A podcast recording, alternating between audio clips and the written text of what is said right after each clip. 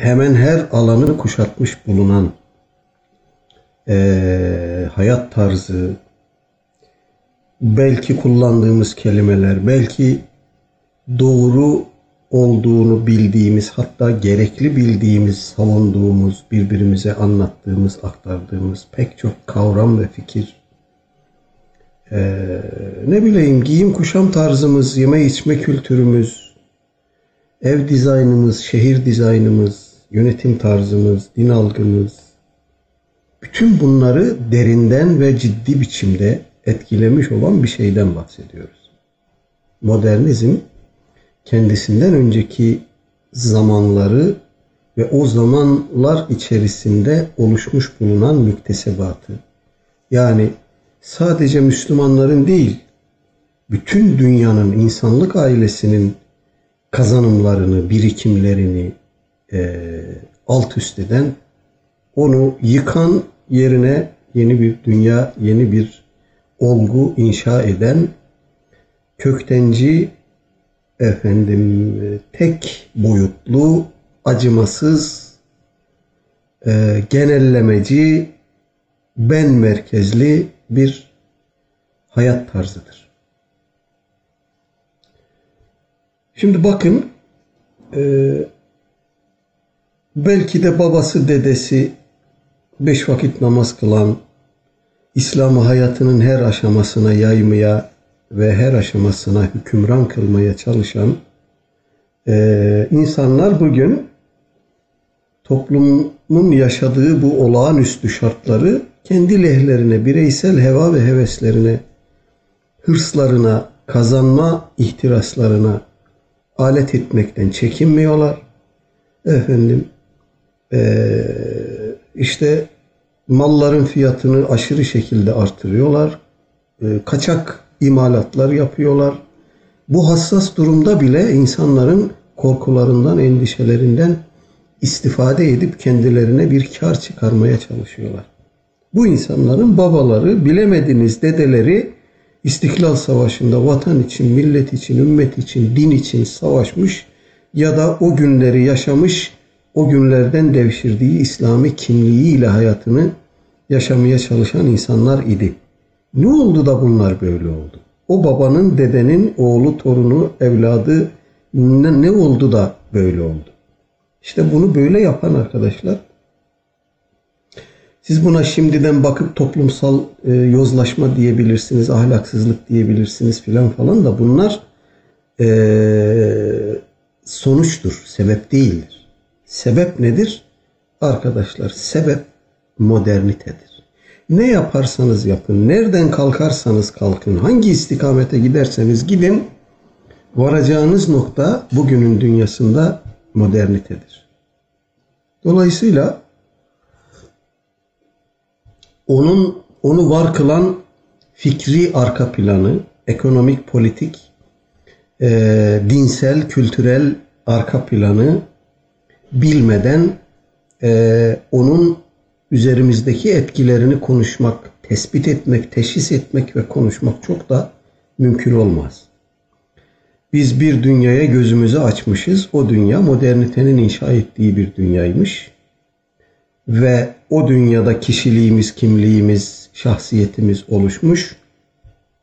O dünya dışında başka bir dünya tasavvur edemiyoruz. Başka bir dünyayı mümkün görmüyoruz.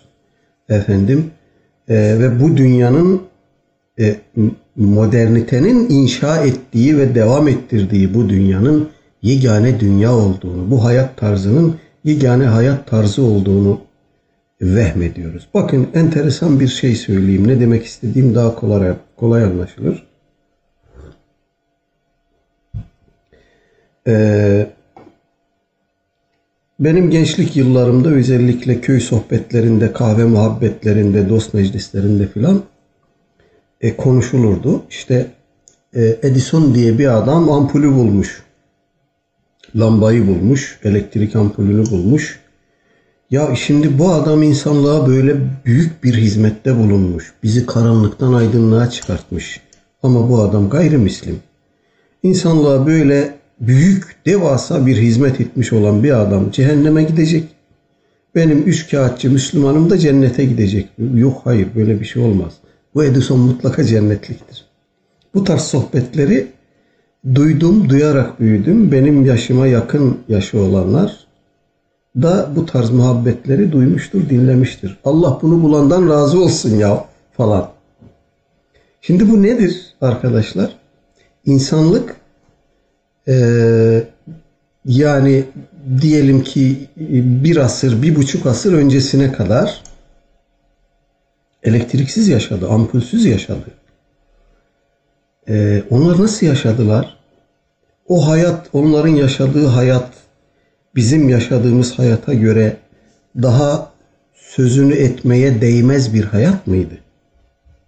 Onların yaşadığı hayat ee, daha mı ilkeldi, iptidaiydi? Biz onlardan daha mı gelişkin nesilleriz? Şimdi düşünün, bizim bugün vazgeçilmez olarak telakki ettiğimiz nice şey var ki insanlık on binlerce yıldan bu yana bunları tanımadı, bunları kullanmadı, bunlarla bir aşinalığı, bunlara ihtiyacı olmadı. Şimdi bakın küresel ekonominin üzerine döndüğü sektörlere bir bakın. Arkadaşlar aslında bu sektörlerin diyebiliriz ki hiçbirisi bizim için temel ihtiyaç değil. Cep telefonu, bilgisayar, internet, televizyon, soğutucular, arabalar vesaire vesaire. İnsanlık on binlerce yıldan bu yana bu tür şeyleri bilmedi, kullanmadı ama yaşadı. Medeniyetler kurdu, kültürler oluşturdu. Efendim ee, ve çok da güzel örneklikler yaptı. Şimdi bakın bu tür şeyler hayatımıza girdi gireli insanoğlunun huzuru kalmadı arkadaşlar. Enteresan bir şeydir. İşte modernite bu. Geldiği zaman size e, her şeyiyle geliyor. Ben bilgisayar ürettim, cep telefonu ürettim, al kullan. Ben senin e, bununla ilgili e, anekdotlar, bununla ilgili kesitler dışında senin hayatına müdahale etmeyeceğim, beni ilgilendirmiyorsun demiyor. Hayatımızın her alanına giriyor. Ve biz artık bir yerden sonra ya bunlarsız olmaz demeye başlıyoruz. Bir, telefonumuza bir şey olduğunda bunalıma giriyoruz. Bilgisayar azıcık yavaş çalıştığında bunalıma giriyoruz. Oysa dediğim gibi şöyle bir kenara çekilip biraz durup e, olup biteni şöyle sakin, dingin bir kafayla tefekkür ettiğimiz zaman bunların hiçbirisi aslında zaruret değil. Hatta şunu diyebiliriz. Bu tür şeyler e, bizim tabi hayatımıza, fıtratımıza, ekolojik dengemize, e, ne bileyim ozon tabakamıza, e, yeryüzündeki canlılar zincirinin oluşturduğu muazzam uyuma ahenge hiç uygun değil. Bunları bozuyor, tahrip ediyor. Bunun faturasını da yine biz ödüyoruz. Şimdi düşünün bu durum mu daha iyi yoksa bundan 500 sene, 1000 sene, 5000 sene önceki tabii, fıtri, dingin, arı duru hayat mı daha iyi? Evet şimdi çok hızlı yaşıyoruz. Bir yerden bir yere çok hızlı intikal edebiliyoruz. İşte şu anda böyle bir imkan var. Bilmiyorum e, uluslararası hangi nerelerden bağlantılar var. Bunu tespit etmem çok mümkün değil ama işte böyle bir imkan elimizde var ve konuşuyoruz. Aynı fizik mekanda olmamız gerekmiyor. Ee, çok böyle devasa yatırımlar yapmamız gerekmiyor. Bilgisayarınız, cep telefonunuz, akıllı telefonunuz varsa bir de internet bağlantınız varsa mesele kalmıyor.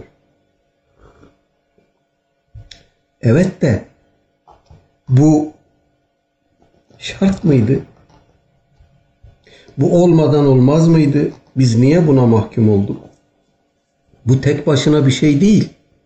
Bununla birlikte ve bunun arkasında daha e, devasa, daha azman bir e, dünya var.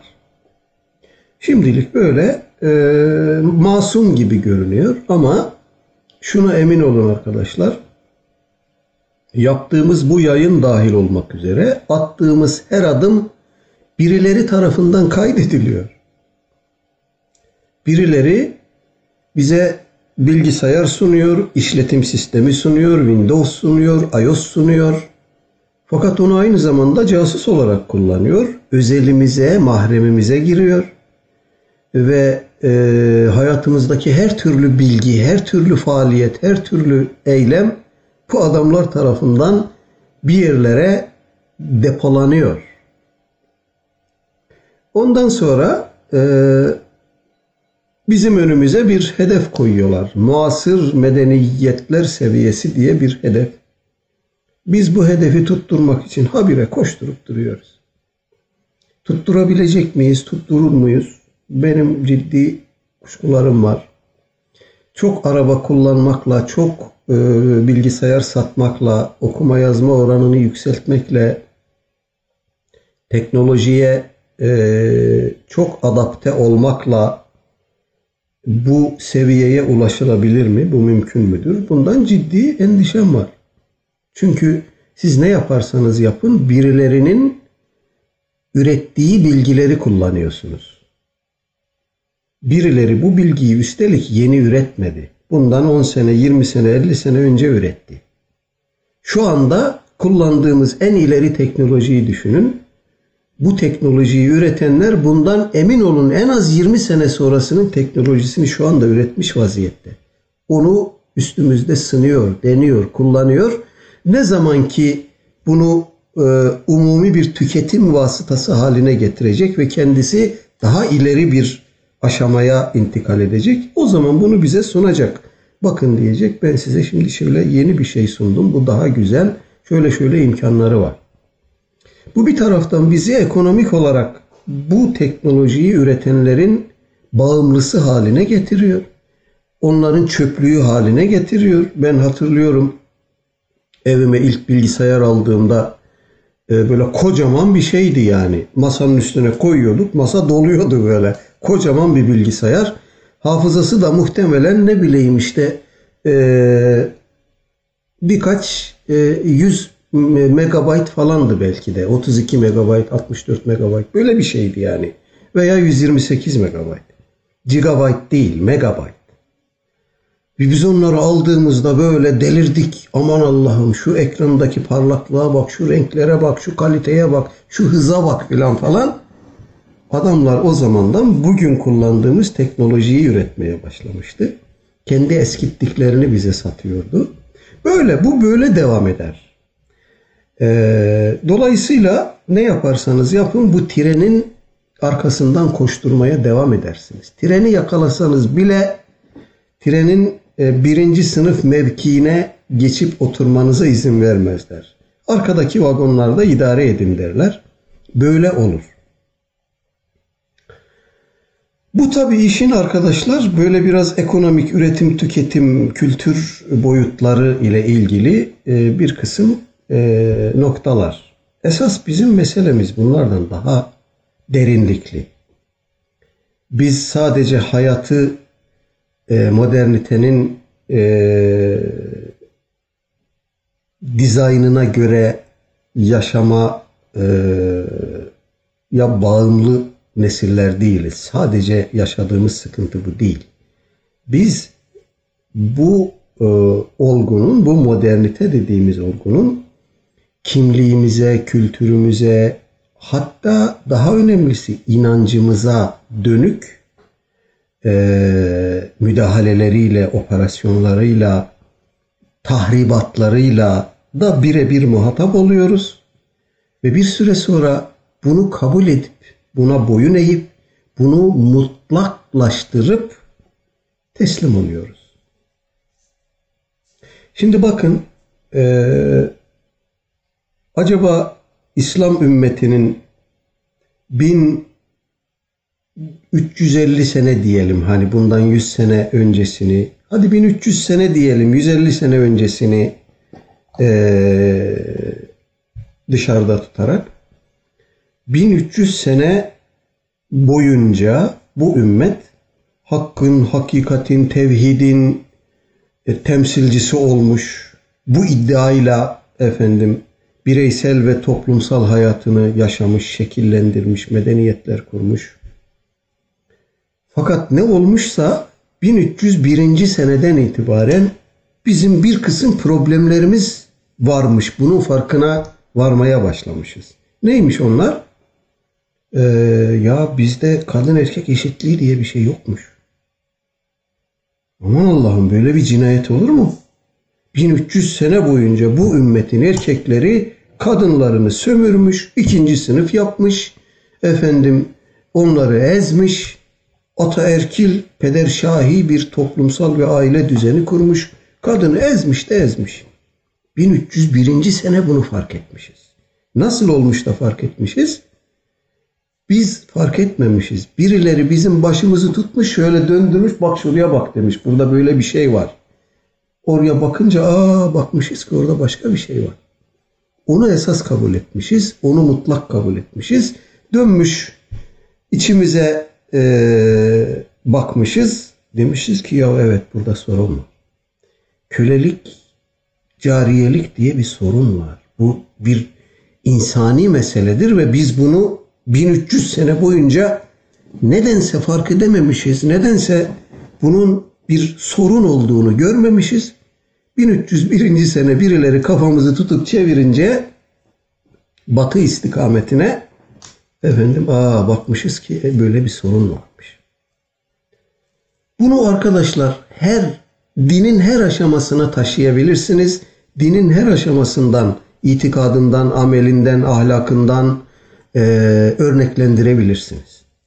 Biz bugün kader var mı yok mu niye tartışıyoruz? Biz bugün hadislerin hayatımızdaki yerini niye tartışıyoruz? Biz bugün Kur'an'ın nasıl bir kitap olduğunu, bize ne dediğini, nasıl dediğini, niye dediğini niye tartışıyoruz? Birileri yeni yeni keşiflerde bulunuyor. Çarpılıyoruz. Aman Allah'ım diyoruz ya şu Mustafa İslamoğlu Hoca Efendi'nin şu tespitlerine bir bakın. Yani helal olsun. Adam öyle tespitler yapmış ki bu ümmet 1400 sene boyunca uyumuş, kulağının üstüne yatmış. Bugün bu adam kalkmış bu hakikatleri bize anlatıyor. Çarpılmış bir zihin yapısıyla olaylara baktığınızda böyle görünüyor. Ee, işte bunu yapanı konuşacağız bu akşam. Epeyce uzun bir girizgah oldu ama bunu da yapmak zorundaydık. Peki nedir bu? Modernite, modernizm filan falan diyoruz. Nedir bu?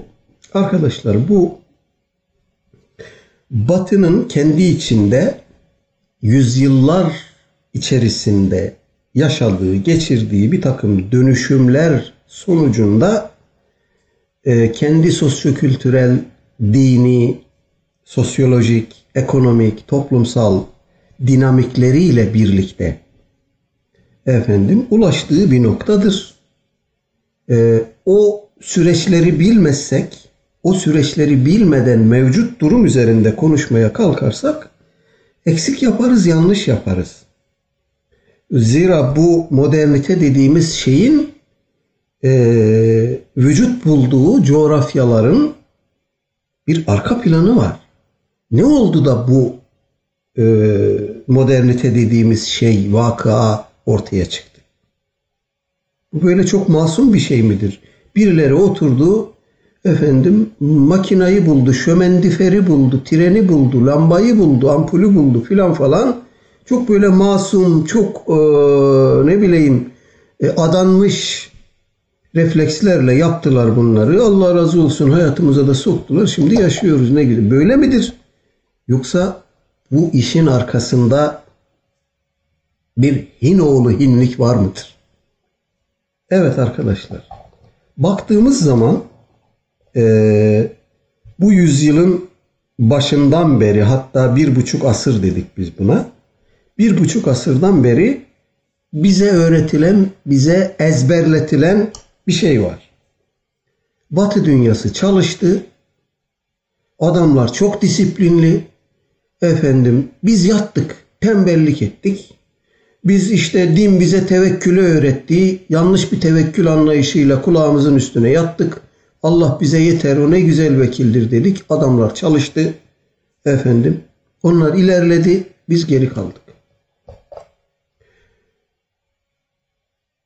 Böyle midir arkadaşlar? Yani hem evet hem hayır. Nasıldır? Eveti nedir, hayırı nedir?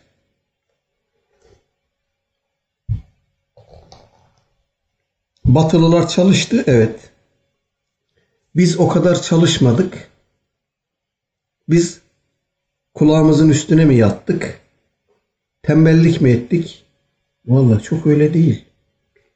Yani e, modern döneme geldiğimizde bu e, teknik ve teknoloji batıda toplumların, insanların hayatlarına girmeye başladığında biz ne yapıyorduk?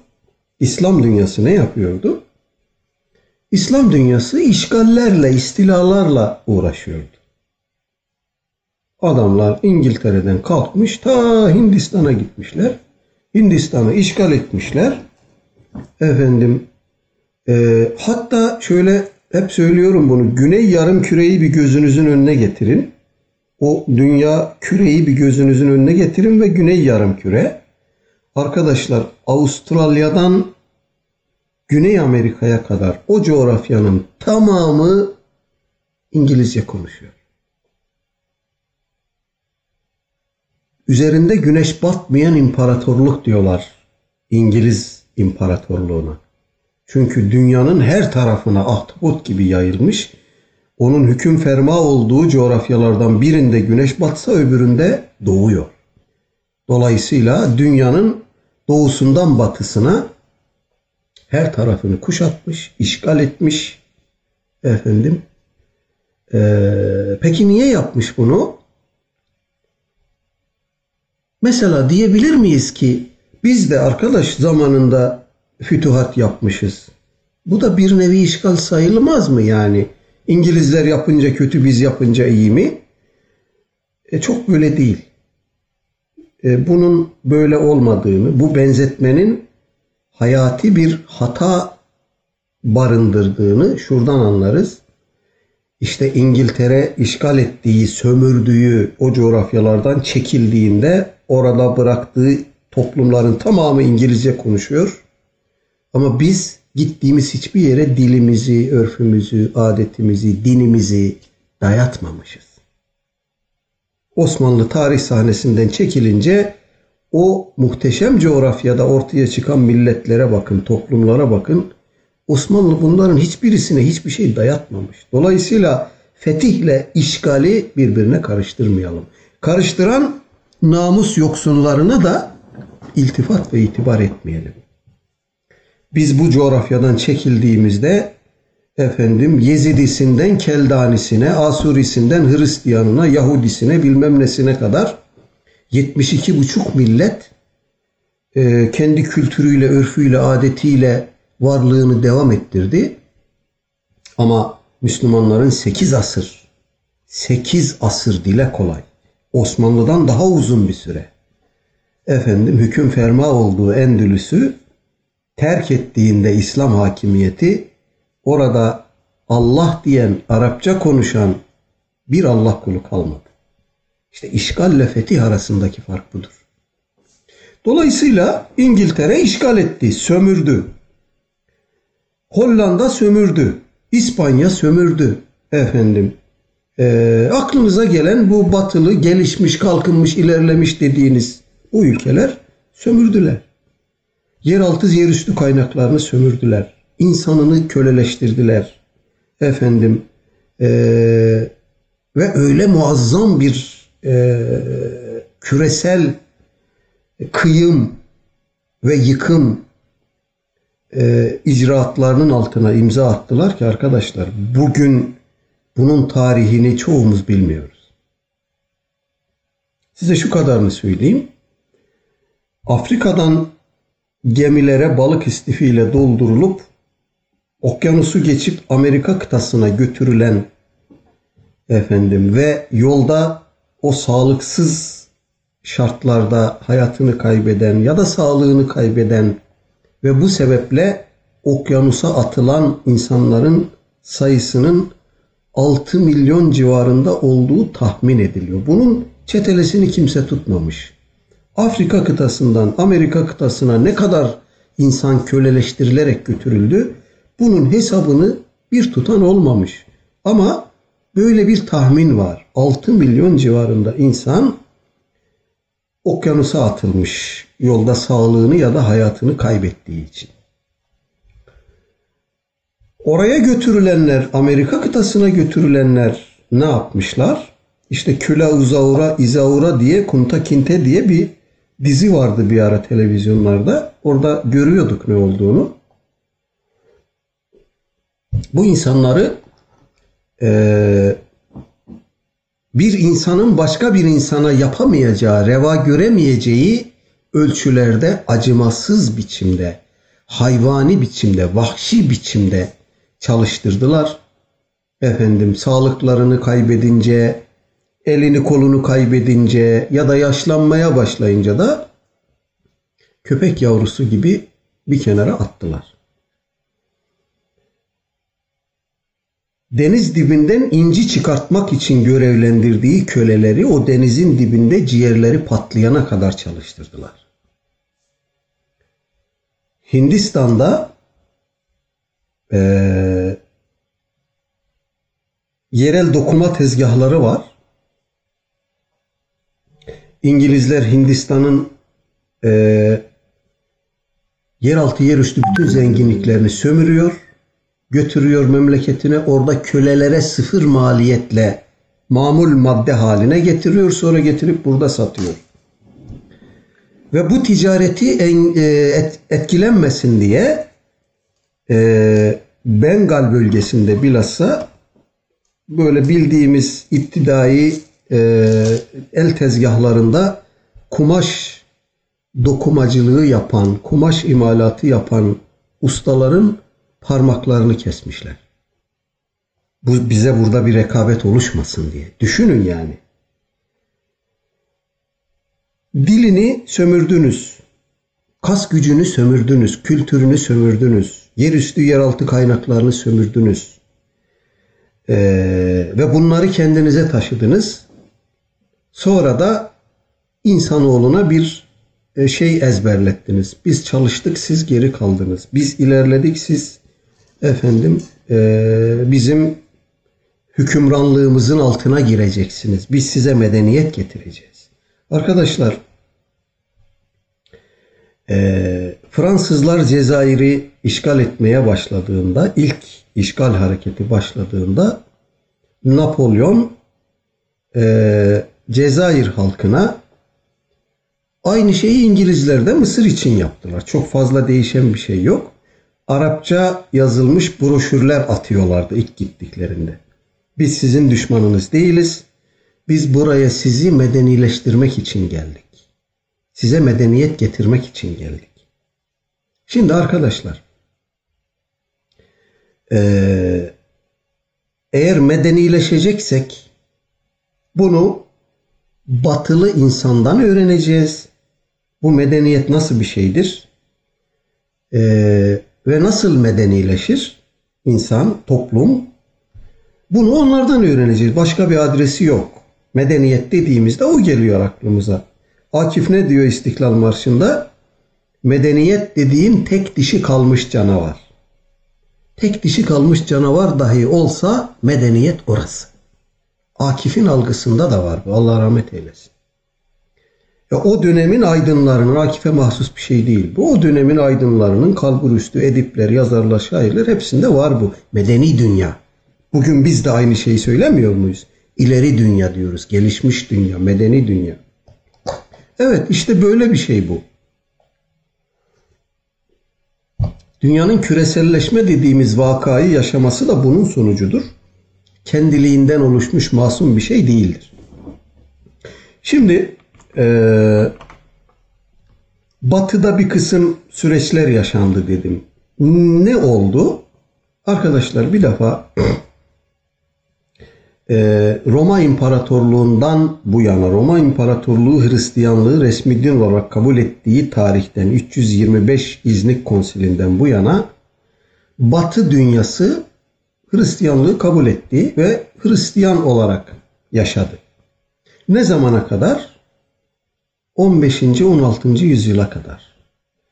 Bütün e, Batı coğrafyaları Hristiyanlığın ama Katolik Hristiyanlığın e, egemenliği altındaydı. Katolik kilisesi her alanı belirliyordu. Her alana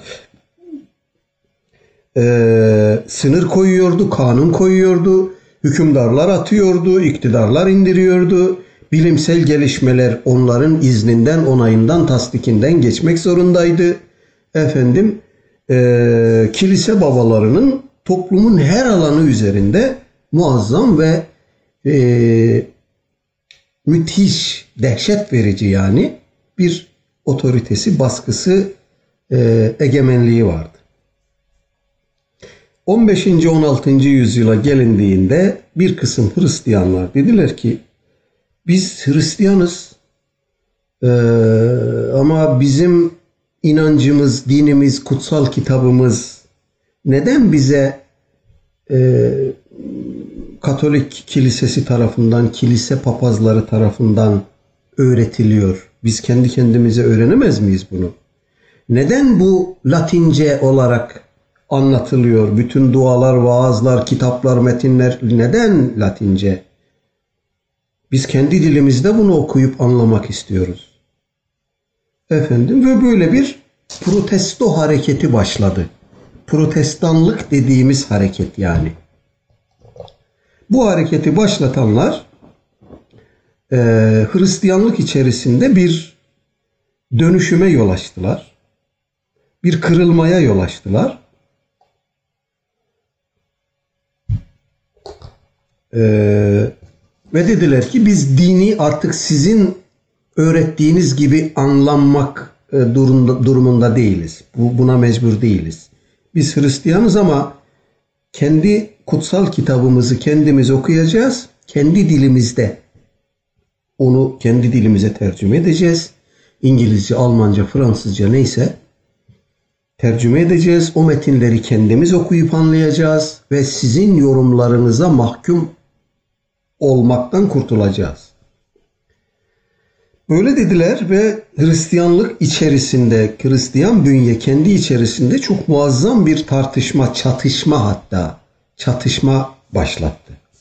Bu çatışma çok çeşitli e, alanlarda, hayatın çok çeşitli alanlarında çok e, radikal ve derin etkiler bıraktı. E, bizim konumuz bakımından protestanlığın Hristiyanlık içerisinde oluşturduğu en derin etki, e, en dönüştürücü etki, e, Tanrı-insan ilişkilerinin yeniden tanımlanması oldu. Protestanlık öncesi makbul Hristiyan kimdi? En makbul Hristiyanlar kimlerdi? Manastırlarda evlenmeyen, çalışmayan, dünyayla bağlantısını kopartmış, ruhban hayatı yaşayan e, rahipler ve rahibelerdi. En makbul Hristiyanlar bunlardı. Fakat protestanlık geldiğinde dedi ki durum artık makbul Hristiyan gidip manastıra kapanıp kendisini Tanrı'ya adayan insan değil. Biz bu Katolik kilisesinin bu yanlış, çarpık ve zararlı yorumunu kabul etmiyoruz. Artık makbul Hristiyan hayatın içine giren, hayatın içinde çalışan, üreten, aktivite gösteren, yarışan, rekabet eden insandır. Tanrı'nın sevdiği Hristiyan budur. Arkadaşlar, sohbete başlarken bir şey söyledim. Bize ezberletilen bir motto söyledim. Batı çalıştı, ilerledi, biz geri kaldık. Şimdi burada dikkat edin. Burada kastettiğimiz batı hangi batı? Mesela biz bunu söylerken İtalyanları mı kastediyoruz? Zihnimizde canlanan kesim İtalyanlar mıdır? İspanyollar mıdır? Ya da ne bileyim Yunanlar, Bulgarlar mıdır? Ya da Sırplar mıdır? Hayır hiçbiri değil. Kimlerdir? İngilizlerdir, Almanlardır, Fransızlardır değil mi? Bunları kastediyoruz. Peki arada ne fark var? Şu fark var. İlk gruptakiler büyük ölçüde protestan değil. Ya katolik ya ortodoks. İkinci gruptakilerde bu lokomotif etkisini oluşturanlar protestanlar. Ee, nasıl bir noktaya götürür bu bizi? Şöyle bir noktaya götürür. Protestanlık e, Hristiyanlığı yeniden tanımladı, yeniden formatladı ve e, bir yönüyle ekonomik, toplumsal, ciddi, radikal e, dönüşümlere e, imza attı. Bu aşamadan sonra arkadaşlar teknik dediğimiz hadisenin üstüne işte bu e, ikinci gruptaki toplumların daha fazla gittiğini görüyoruz. E, lokomotifi bulanlar bunlar. Arkadaşlar, matbaayı icat edenler bunlar. Daha başka o günün o imkanları içerisinde insanlığın e, parmak ısırarak baktığı, öykünerek, alkışlayarak baktığı icatlar hemen tamamen bu ikinci gruptaki toplumların e, ürünüdür. Dolayısıyla bu gidişat arkadaşlar bizi e, bizi derken dünyayı batılı e, toplumların bulunduğu yerden başlayarak başka bir noktaya taşıdı. Ne diyor? Kapitalizm. Kapitalistleşme de gene buralardan başladı. Arkadaşlar önemli bir husustur bu.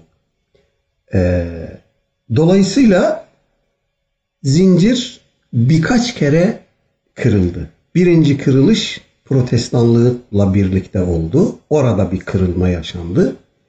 İkinci kırılma e, burjuvazi devrimiyle yaşandı. Büyük Fransız ihtilali diyoruz ya. O e, derebeylerine efendim e, serflere, senyörlere karşı burjuvazinin devrimiydi o. Yeni bir toplumsal sınıf çıktı ortaya.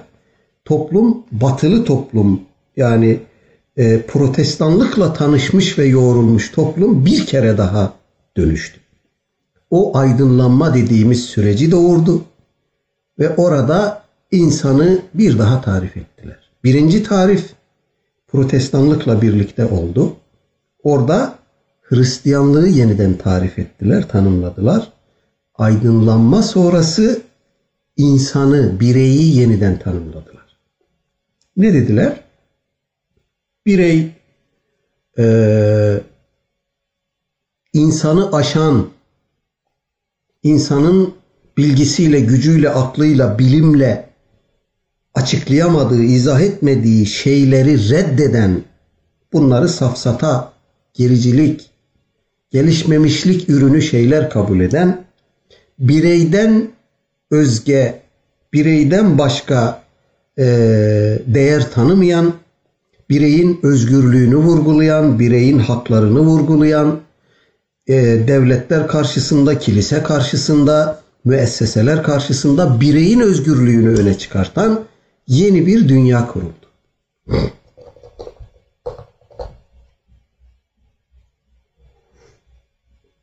Arkadaşlar meşhur sosyolog Max Weber e, bu özetlemeye çalıştığım süreci anlatırken e, Protestan Ahlakı ve Kapitalizmin Ruhu diye bir kitabı var onun.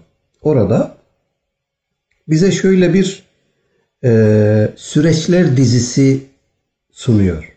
Diyor ki e, Batı'nın işte geldiği nokta e, bütün bu sosyokültürel, tarihsel süreçlerin sonunda geldiği nokta zirvedir.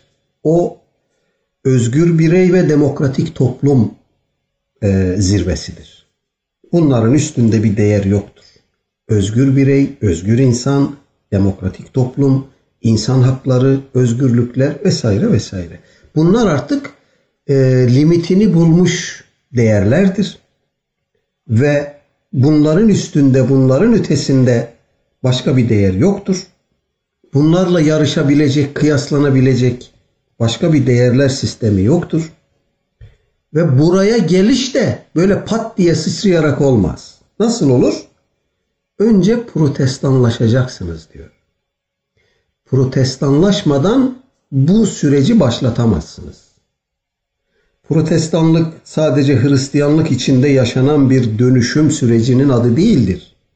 Her dinde, her inanç sisteminde, her toplumsal yapıda protestanlık olur ve olmalıdır. Max Weber bunu söylüyor.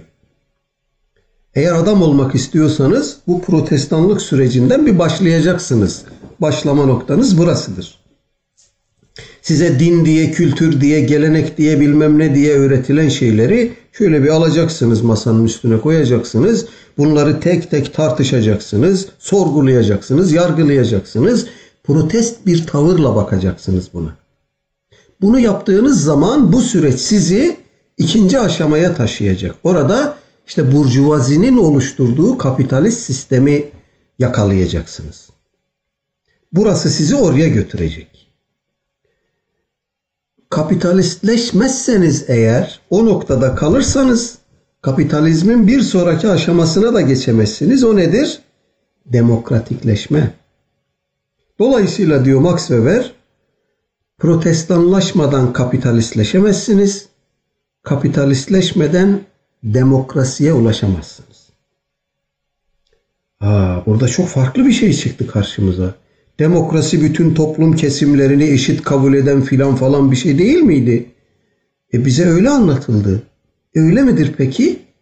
Hayır öyle değildir. Niye öyle değildir? Şunun için.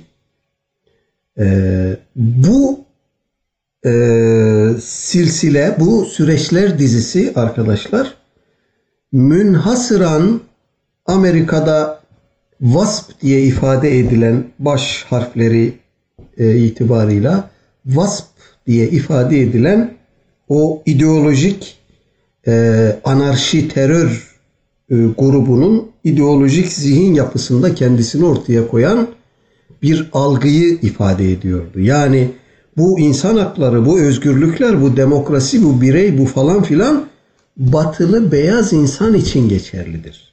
WASP neydi? White, beyaz. AS Anglo-Sakson ve P WASP, P Protestan. Batılı insanın zihin arka planında WASP vardır.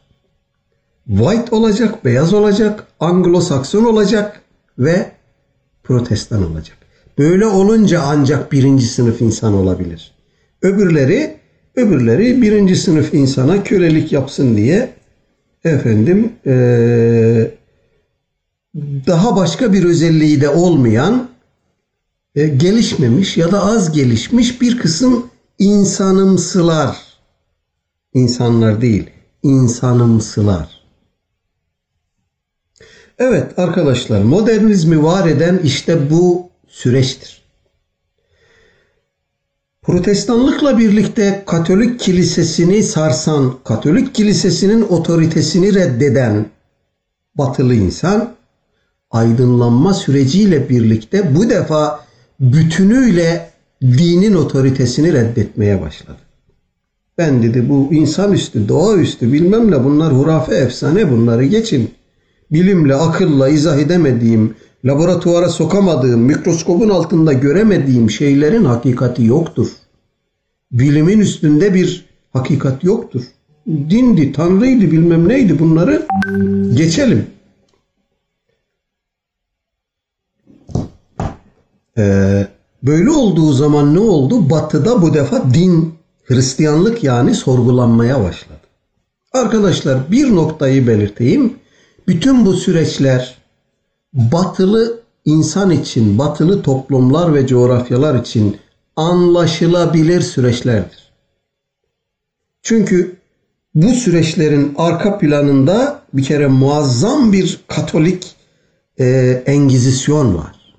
Toplumları, insanları efendim e, mengeneye tutup sıkıyor, geriyor alabildiğine kullanıyor, istismar ediyor, zulmediyor Bir yerden sonra toplum patlıyor yani. Buna isyan ediyor. Anlaşılabilir bir şey. Buna isyanın doğurduğu netice bir sonraki aşamayı, bir sonraki süreci doğuracak. Bu da gene Batı'nın kendi içinde e, ki realitelerin doğurduğu sonuçtur. Yani bakın şimdi bizde bu arka plan var mıdır? Batı'da işte protestanlık yaşandı. Katolik kilisesinin hayatın bütün alanlarını kuşatan, belirleyen, zulmeden, e, hegemonyacı, baskıcı, efendim, e, dünyayı dar eden anlayışına karşı bir isyan. Bizde böyle bir katoliklik var mı? E, yok. Yani bizde hiçbir kurumsal yapı bilimsel çalışmalara, bireyin özgürlüğüne, şusuna busuna, ne ekip ne biçeceğine, nereyi fethedeceğine, hangi savaşa katılacağına. Hayır böyle bir kurum yok. Bizde böyle bir bunun iz düşümü yok. Dolayısıyla buna karşı bir protesto hareketi de yok. Yani bizde yönetici e, dinin kendi etrafına çizdiği kırmızı çizgilerle e, yaşamak zorundadır. Bunlara riayet etmek zorundadır. Attığı her adımı Şeyhülislam Efendi'ye fetvasını alarak efendim onaylatmak zorundadır. İslam dışı, İslam'ın onaylamadığı bir adımı atamaz. Yani atsa bile bunu kurumsallaştıramaz. Bunu gelenek haline dönüştüremez. O kendi e, şaz tutumu, politikası olarak kalır. Efendim kimin ne yiyeceğine, kimin nasıl yaşayacağına filan karışmaz. Gayrimüslim gayrimüslimliğini yaşar, Müslüman İslam'ı yaşar. Efendim dinsiz dinsizliğini yaşar, kimseye müdahale etmez. Dolayısıyla bunun bir protesto hareketine maruz kalmamış olması gayet tabidir. Bir protestanlığı olmayan dinin katolisi, e, kapitalizmi de olmaz. Çünkü biz zekat gibi, tasadduk, infak gibi, isar gibi pek çok müesseseyi hayatımızın içine sokmuş, bunları değer kabul etmiş ve bunları uygulaya gelmiş bir tarihi arka plana sahibiz. Komşusu açken Müslüman tok yatmıyor. Buradan kapitalizm çıkmaz. Ee, zenginlik var mıdır? Vardır tabii ki. Bireysel girişim, teşebbüs var mıdır? Tabii ki vardır. Ama e, köleleştirme yoktur. Aa hocam nasıl oldu? Fıkıh kitaplarında bir sürü kitabı rikak var bilmem ne şey var. E, köleleştirme, kölelik, cariyelik bahisleri var. Bu nedir? Bunu arkadaşlar bu programın e, içinde bir alt başlık olarak görmeyelim. Bunun için müstakil bir program yapalım. Buradan ben Mustafa kardeşime de bunu teklif ediyorum. Ee, soruları da göndermeye başladı bana.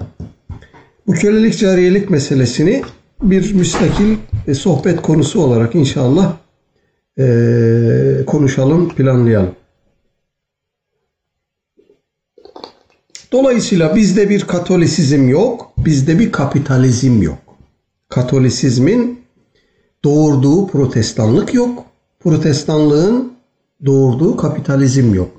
Arkadaşlar bizde demokrasi de sakın bu sebeple oturamıyor yerine yerleşemiyor olmasın. Ne dersiniz? Arkadaşlar demokratik toplumlara bir bakın şimdi. Amerika'ya bakın. İnsanları zapt rapt altına alamıyor. Koronavirüsle mücadelede e, ciddi sıkıntılar yaşıyorlar. E, İngiltere hakeza. Almanya'da farklı bir durum var. Onu özel olarak konuşmak lazım. Ama Belçika'sı bilmem nesi falan filan hepsi hemen hemen aynı.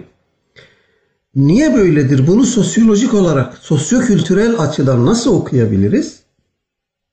E ben şöyle diyorum. Çin nasıl engelledi bunu? Doğduğu yer orasıydı ve bir buçuk milyar insandan bahsediyoruz. Güney Kore nasıl engelledi bunu? Efendim, bakalım itaat etme e, zihni kodları aşınmamış toplumlar bunlar arkadaşlar. otorite şunu yap diyor, yapıyor. Ama batıda böyle bir şey yok. Yani bireyin üstünde değer olmadığı için bu arka plandan gelen anlayışı söylüyorum. Bireysel özgürlüklerin üstünde bir değer olmadığı için şunu yap dediği zaman hadi lan oradan diyor sen kimsin? Polise de böyle davranıyor, politikacıya da böyle davranıyor. Her türlü otoriteye böyle davranıyor adam. Yani bir itaat e, kültürü yok. Efendim dolayısıyla e, toplumu zapturapt altına alamıyorsunuz. Buradan doğan toplumsal modelin geldiği nokta budur arkadaşlar. Bunu hakikaten çok böyle e, ön yargılarımızdan arınmış vaziyette konuşmak zorundayız. Şimdi batılı toplumlarda cinsel sapkınlıklar niye artıyor? Batılı toplumlarda e, insanların birbirine karşı mesafeli duruşu, ananın babanın evladından hayır görmeyişi, yaşlanan insanların huzur evlerine tıkılması, bunları nasıl okumak lazım, nasıl değerlendirmek lazım? İşte bu bireyden başka, bireyin özgürlüğünden başka değer tanımayan felsefenin sonucudur bu. Biz e, Cenab-ı Hakk'ın bize emri olduğu için anamız babamız yanımızda yaşlandığında huzur evine götürmüyoruz. Yanımızda yaşlanıyor. Onlar bizi delirtiyor, gıcık ediyor. Yaşlandıkça asabileşiyorlar. Yaşlandıkça dengeleri sarsılıyor. Huysuzlaşıyorlar. Efendim bize böyle ot yolduruyorlar. Ama biz onlara efendim e, el kaldırmıyoruz mesela. Sesimizi yükseltmiyoruz. Saygısızlık etmiyoruz, edemiyoruz. Çünkü Allah bize buyurmuş ki onlara öf bile demeyin. Bizim yetiştiğimiz zemin burası. Onun yetiştiği zemin orası. Dolayısıyla ahlak, ahlak yok. İnsancıllık yok. Diğerkanlık yok. Ee, mazlumun yanında durma, zalime ve zulme engel olma yok. Paylaşma yok. Arkadaşlar şimdi bu özetlediğim değerleri şöyle bir yana koyalım. Bu tarafa da gelişmişlik, ilerlemişlik, kalkınmışlık filan falan gibi e, etiketlerle efendim bize sunulan değerler sistemine bakalım. Orada ne var? Ben hiç unutmuyorum. Hep bunu söylerim. Türkiye'de çok uzun yıllar görev yapmış bir İngiliz mi, Alman mı bilemeyeceğim bir gazeteci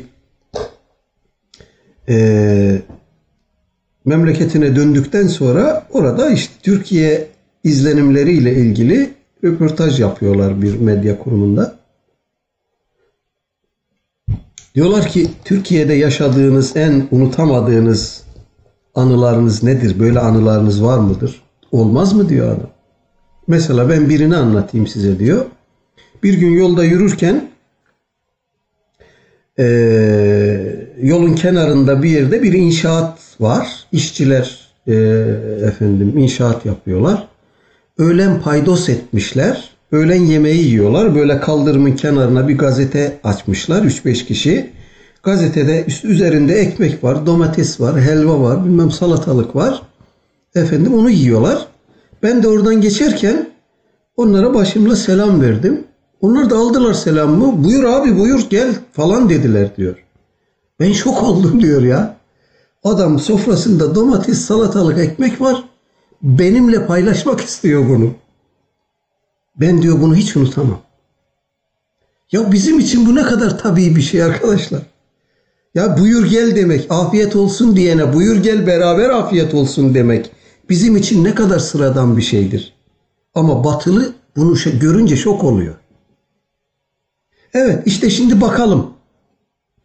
Kendisi en güzel arabalara binerken, en standartları yüksek bir hayat tarzı yaşarken komşusuyla hiç ilgilenmeyen, öteki ülkelerle, üçüncü dünya dedikleri, aşağıladıkları o ülkelerle, o ülkelerin toplumlarıyla hiç ilgilenmeyen, onları ezmek, sömürmek dışında onlarla münasebet kurmayan, kuramayan bir insan ve toplum mu gelişmiştir? Yoksa domates ekmeğini paylaşmaya hazır bir insan ve toplum mu gelişmiştir? Arkadaşlar gelişme nedir? İleri olma nedir?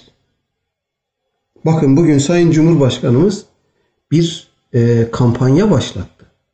Arkadaşlar yani böyle gözlerim yaşararak izliyorum. Toplumun her kesiminde muazzam bir heyecan var. Muazzam bir katılım var. Sporcusu, sanatçısı bu insanların hiç dinle, milliyetle, kültürle alakaları olmaz falan diye e, düşünebileceğiniz insanların olağanüstü bir hassasiyeti var. Olağanüstü bir katılımı ve paylaşımı var. Bunu nasıl izah edeceğiz ya? Eğer gelişmişlik bu değilse nedir ya? Dolayısıyla arkadaşlar e, bize ezber ettirilen, bize ezberlettirilen bu kavramları, bu sorgulamadan dilimize, dünyamıza, zihnimize alıp kullanmaya başladığımız bu kavramları kullanmadan önce bir sorgulamakta çok büyük fayda var. Ya bir kere bu dengeyi kim kurdu? Gelişmişlik ve gerilik. İlerilik ve gerilik. Bu dengeyi kim kurdu? Bu kavramları hayatımıza, dilimize kim soktu? Batılılar. Bunu niye yaptılar?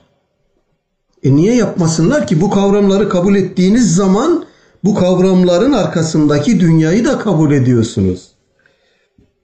Dolayısıyla şunu otomatik olarak kabul ediyorsunuz. İlerlemek şarttır.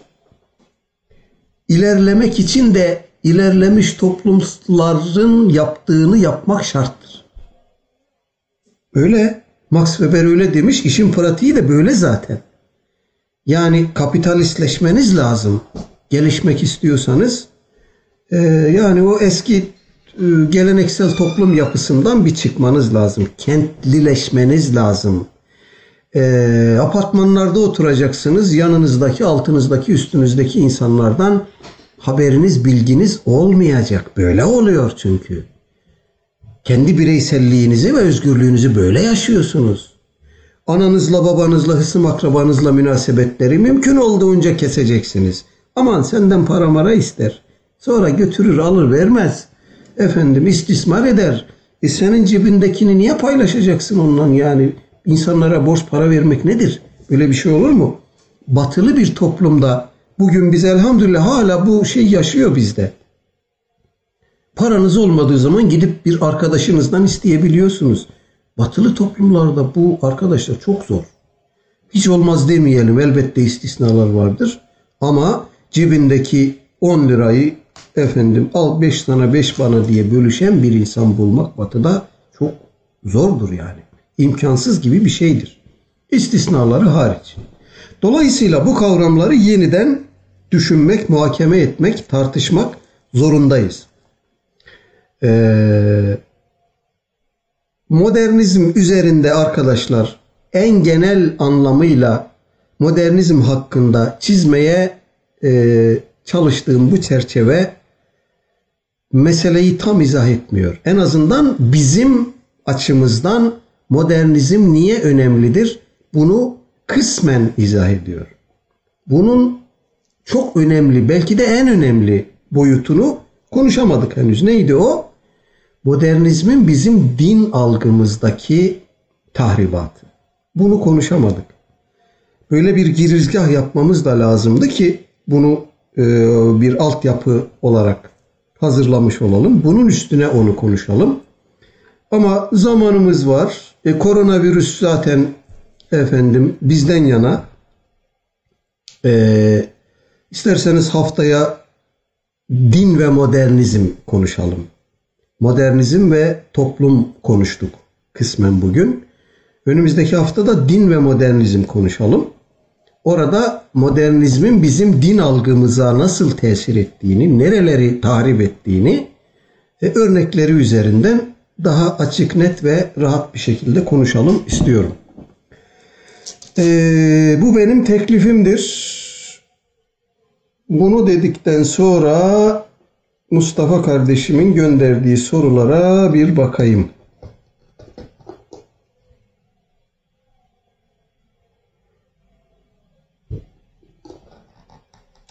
Hocam Mustafa Sabri Efendi'nin Sultan Abdülhamit Han aleyhtarlığının sebebi nedir? Diğer sualim ise bir kimsenin bir hastalığı var tedavi olmadığı takdirde öleceği doktorlar tarafından söyleniyor. Tedavi olmamasının, tedavi olmak istememesinin bir vebali var mıdır? Allah razı olsun. Gecemiz hayır olsun. Amin. Arkadaşlar Mustafa Sabri Efendi'nin Sultan Abdülhamit Han aleyhtarlığı bir vakadır. Ama bu ona özgü bir şey değildir. İşte modernizmin din algımıza yaptığı bir etkidir bu. Etkilerin bir önemli tezahürüdür, örneğidir. Ee, Sultan Abdülhamit Han'dan ne diye bahsediyorlar? Müstebit. Yani diktatör. Öyle bahsediyorlar. E, bu kelimeyi dilimize kim sokmuş? Batıcılar. Sultan Abdülhamit Han neden müstebit? Çünkü bir e, olağanüstü dönemde gelmiş devletin başına. Olağanüstü şartların olağanüstü icraatı olur. Yani e, bütün dengeleri yerinde efendim e, dünüyle bugünü ve yarını arasında herhangi bir kırılma olmayan bir toplumsal ve siyasal yapıdan bahsedemiyoruz ki her şeyiyle bütün bir batı dünyasının tasallutu, taarruzu, efendim e, operasyonları, üç kağıtçılıkları vesairesi altında buna muhatap, buna direnmeye çalışan bir toplum var. Bir taraftan çözülüyor, bir taraftan dağılıyor. Efendim toplumsal yapısı ciddi e, yorgunluklar yaşıyor. Efendim savaşlar, istilalar, sömürüler vesaire e, ekonomisi ciddi sıkıntı içerisinde. Böyle bir olağanüstü zamanda devletin başına gelmiş bir bir e, halife ne yapsın? Son derece normal her şey e, süt liman lay lay lom bir politika mı izlesin? Hayır bunu yapamaz. Yapması doğru olmaz. Nitekim bunu yapacağız diye iş başına gelen İttihat Terakki 10 sene sonra Osmanlı'nın ruhuna Fatiha okuttu. Değil mi? 10 sene sürdü yani bakın. Bir kişinin tek başına 30 sene koruduğu bir e, yönetimi, devleti, kurduğu dengeleri bir kadro 10 sene içerisinde yer ile yeksan etti. Abdülhamit Han öyle yapmak zorundaydı. Fakat ulemamız Allah onlara rahmet eylesin. Bediüzzaman Said Nursi de öyle. Mustafa Sabri Efendi de öyle. Diğer pek çok ulema da öyle. Edipler, şairler, yazarlar öyle. Mehmet Akif öyle. Bunlar e, şura şuranın demokrasiye eşitlendiği geçiş aşamasıdır o. O aşamadan sonra İslam'da şuranın önemine dair kitaplar yazılmıştır İslam coğrafyasında. Şurayı demokrasiye eşitleyen, demokrasiyi şura diye tarif eden, İslamileştiren e, kitaplar yazılmış, makaleler, tezler yazılmıştır. E, ama işte o anlayışla bu da örtüşmüyor. Sultan Abdülhamit Han'ın bir kısım icraatları var ki bu tür e, şeylerle çelişiyor, çatışıyor. Dolayısıyla onlar da ona müstebit diyorlar. E, bunun yanlışlığını, bunun hayati bir hata olduğunu İttihat Terakki yönetiminin iş başına gelmesiyle birlikte acı biçimde hepsi anlıyor. Ama artık geçmiş olsun geriye dönmek mümkün değil. Her birinde de bu tarz pişmanlıklar görüyoruz. Allah rahmet eylesin Kadir Mısıroğlu ağabeyimizin söylediğine göre o kadro içerisinde Sultan Abdülhamit Han aleyhtarlığından ölene kadar vazgeçmeyen bir kişi vardır. O da Mehmet Akif Ersoy merhumdur. Öyle diyor e, Kadir Mısıroğlu rahmetli ağabeyimiz. E, Mehmet Akif'in hayatında da Abdülhamit Han aleyhtarlığından pişman olduğuna dair bir e, şey de bilmiyoruz, görmüyoruz. Enteresan bir şeydir. E, bir seferinde anlatmıştı böyle bir özel, özel sohbette. Laf lafı açtı. Ben de onu sizinle paylaşayım. Eee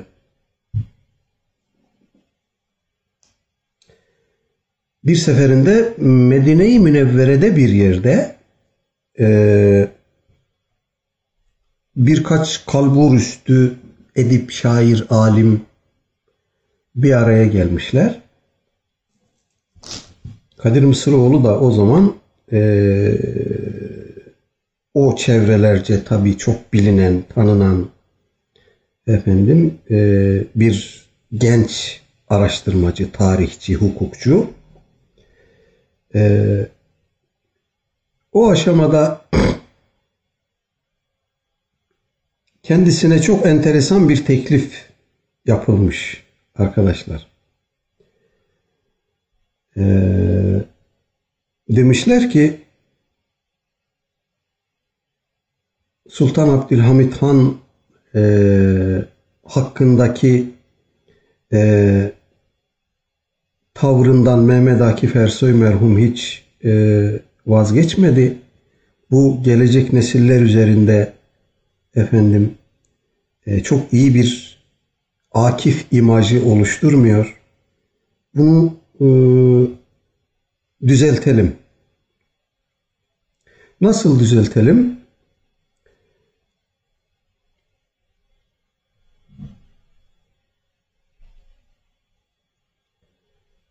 Söylediğine göre Ali Ulvi kurucu merhum, kendisi aynı zamanda bir şair biliyorsunuz, şiirleri var. Ali Ulvi kurucu merhum diyor ki şeye, Kadir Mısıroğlu ağabeyimize, e, ben diyor Akif'in şiirleriyle e, çok haşır neşir oldum. O Akif'in tarzını, üslubunu çok iyi bilirim. Taklit de edebilirim. E, ben bir şiir yazayım. Akif'in Sultan Abdülhamit Han aleyhtarlığından pişman olduğunu ifade eden bir şiir yazayım.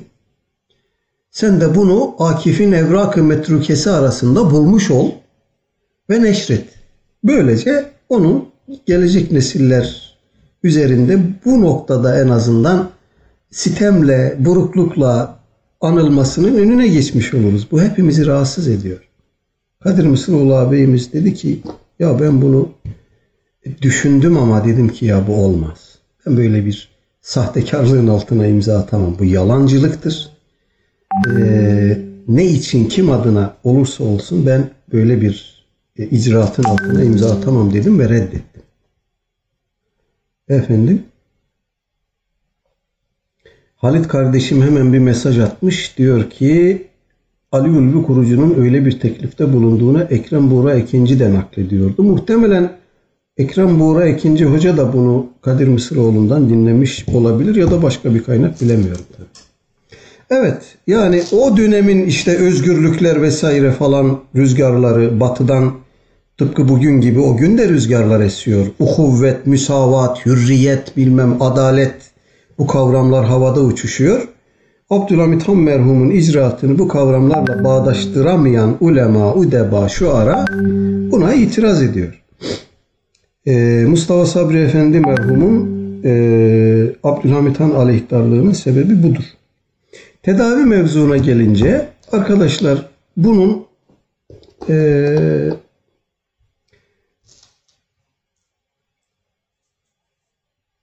bugünün tıp ve tedavi anlayışını anlayışıyla çok örtüştüremeyeceğimiz, çok bağdaştıramayacağımız e, bir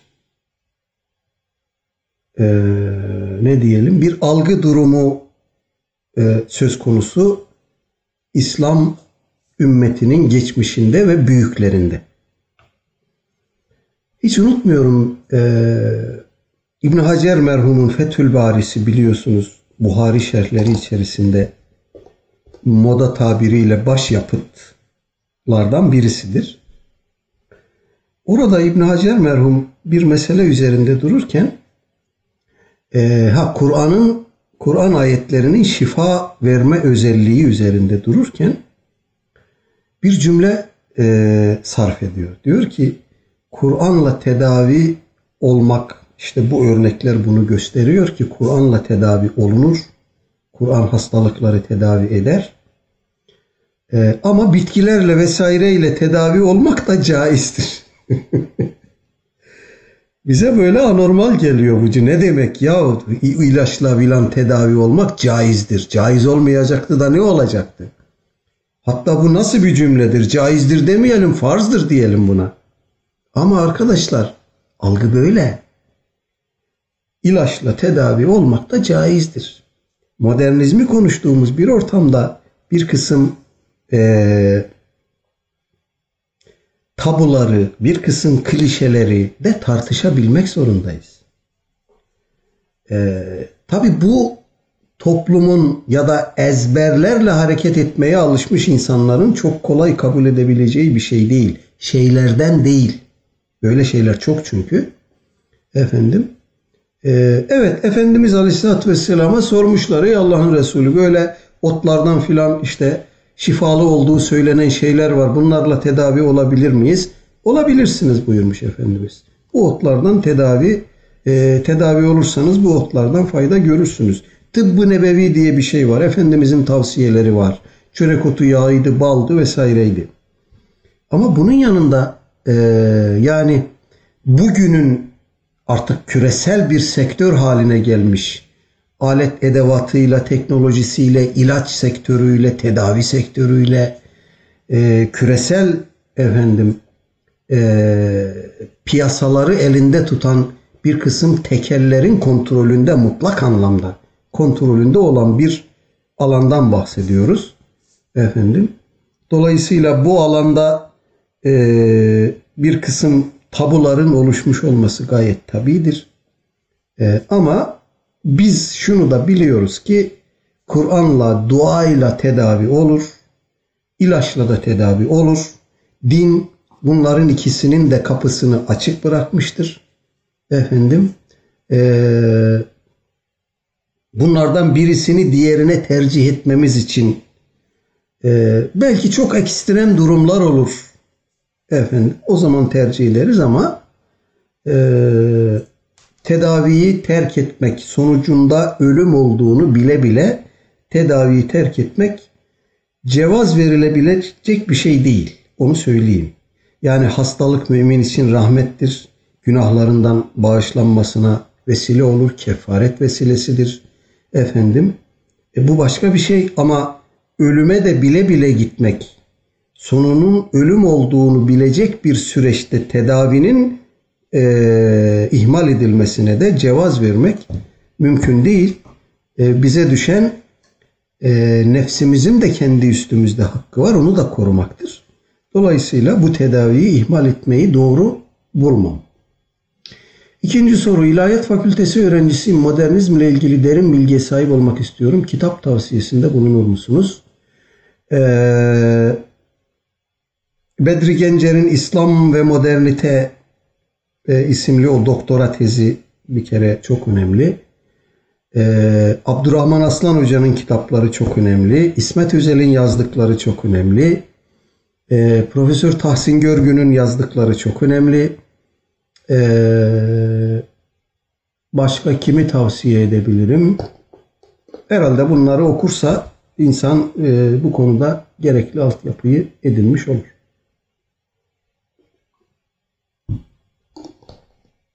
Bugün Ankara okulundan bir akademisyenin şu yazısını okudum. Şia'daki imam masumiyeti ile ehli sünnetteki ümmetin icması aynıdır. Şia'daki imam nasıl hata yapmazsa ehli sünnetteki ümmet de yanlışta icma etmez. Bu ikisi de aynı bozuk fikirden besleniyor. İddiasını okudum. Bu konuda ne düşünürsünüz? Ee, Ankara okulundan değil nereden olursa olsun bu, bu analoji, bu kıyas, bu karşılaştırma e, ne Şia'daki imamet düşüncesini ne de ehli, sünnet, ehli sünnetteki icma vakasını e, bil, bildiğini gösteriyor bu satırların yazarının. Bu alanları bilmiyor bu arkadaşlar kimse. Şimdi Şia'daki masum imam düşüncesinin e, kaynağı nedir? Şia der ki Şia derken İmamiye Şiası artık bugün e, maalesef Şia deyince onlar akla gelir oldu. E, bu 12 imam e, Cenab-ı Hakk'ın seçerek efendim tayin ettiği bir silsiledir. Bunlar peygamberlerden de üstündür. Efendimiz hariç diğer peygamberlerden de üstündür. Bunlar yanılmaz, hata yapmaz. Bunlar bütün dilleri, bütün sanatları, bütün kültürleri bilir. Efendim bir şeyi bilmeye ihtiyaç duydukları zaman hemen onlara bildirilir. Ne zaman ne kadar yaşayacakları, ne zaman ölecekleri buna kendileri karar verir. Efendim asla yanılmaz hata yapmazlar çünkü vahiyin kontrolü altındadırlar. Dolayısıyla Şia için, İmamiye Şiası için Kur'an kıraatleri var biliyorsunuz. 10 tane mütevatir kıraat var. Ümmetin uleması bir tarafta icma etse böyle bir kıraat üzerinde İmamiye Şiasının imam kabul ettiklerinden bir başka nakil gelse bu konuda tek bir yolla bir senetle bir nakil gelse o nakli bu e, tevatüre tercih ederler. Çünkü orada yanılmaz, hata yapmaz, la yuhti bir imam var derler. Peki ümmetin icması nedir? Ee, ümmetin icmasının arkadaşlar bir kere teknik tabiriyle bir senedi olmak zorundadır. Yani bir dayanağı olmak zorundadır. Nedir? Ne olabilir o? Kur'an ayeti. Sünnet ve celi kıyas. Kur'an ayeti e, üzerinde icma nasıl olur? Bir ayetin delaleti delaleti o kadar açıktır ki ayet o kadar sarihtir ki o konuda başka bir görüş ileriye sürmek mümkün değildir. Dolayısıyla o konuda kendiliğinden icma oluşur. Yani ee, ne diyelim? Nur suresinin ikinci ayeti. Ezzaniyetu ve zani feclidu kulle vahidun minhuma miyete celde. Zina eden kadın ve erkeğin her birine yüzer tane vurun. Arkadaşlar bu o kadar net, o kadar açık, o kadar berrak, berrak ve sarih bir ifadedir ki bu ifadenin şöyle de anlaşılabilir şeklinde yorumlanabileceğini söyleyen bir Allah kulu çıkmamış. Sadece ehl sünnet içinde değil, diğer fırkalar da buna dahil. Ümmet içerisinde hiç kimse bu ayetin başka türlü anlaşılabileceğini söylememiş. Ee, kocası ölmüş kadınlar 4 ay 10 gün iddet bekler. Yine sarih, muhkem bir ayet. Bu ayet şöyle de anlaşılabilir diye alternatif sunan hiç kimse olmamış. Çünkü ayetin ne dediği belli. Kocası ölmüşse bir kadın hamile değilse 4 ay 10 gün iddet bekleyecek. Ondan sonra e, başka biriyle evlenebilir. Biz bu ayeti şöyle de anlayabiliriz arkadaş. Buradaki 4 aydan kasıt 4 haftadır da bilmem nedir de böyle bir alternatif arama çabası ümmetin tarihi boyunca hiç olmamış. Bugün de yok. Şimdi ümmet bunda icma ettiğinde bu neden masum imamların yanılmazlığı gibi olsun ki? İkinci mesele sünnet. Ee, Aleyhisselatü Vesselam Efendimiz mesela e, hudu anni menasikekum buyurmuş. Hac fiillerini ben bana bakın ben nasıl yapıyorsam siz de öyle yapın. Hac menasikini benden alın. Şimdi ümmet icma etmiş. Efendimiz nasıl hac ettiyse biz de öyle hac ediyoruz. Bu konuda icma olmasından daha tabii ne olabilir? Ümmet icma etmiş ki beş vakit namaz aklı başında, sağlığı yerinde, bulu ve e, akil ve balik olmuş her Müslüman üzerine farzdır. Bu konuda icma var. Ümmet icma etmiş ki zenginliği ticaretle uğraşan bir adamın ticaretten elde ettiği gelir üzerinden bir kameri yıl geçtikten sonra ve asli ihtiyaçlar çıkarıldıktan sonra 80 gram 85 gram neyse o e, şeyin bugünün e, kıstaslarına aktarılmasında farklı değerlendirmeler var. Bu adamın zekat vermesi lazım. Havaici asliyesini düşecek. Kalanından eğer bu kadar şeyden altından 90 gram diyen var, 85 diyen var. Fazlaysa zekat verecek. Yüzde iki buçuk. Bunun yüzde üç olacağını söyleyen kimse yok. Niye yok? Çünkü onu tayin eden Nas öyle tayin etmiş.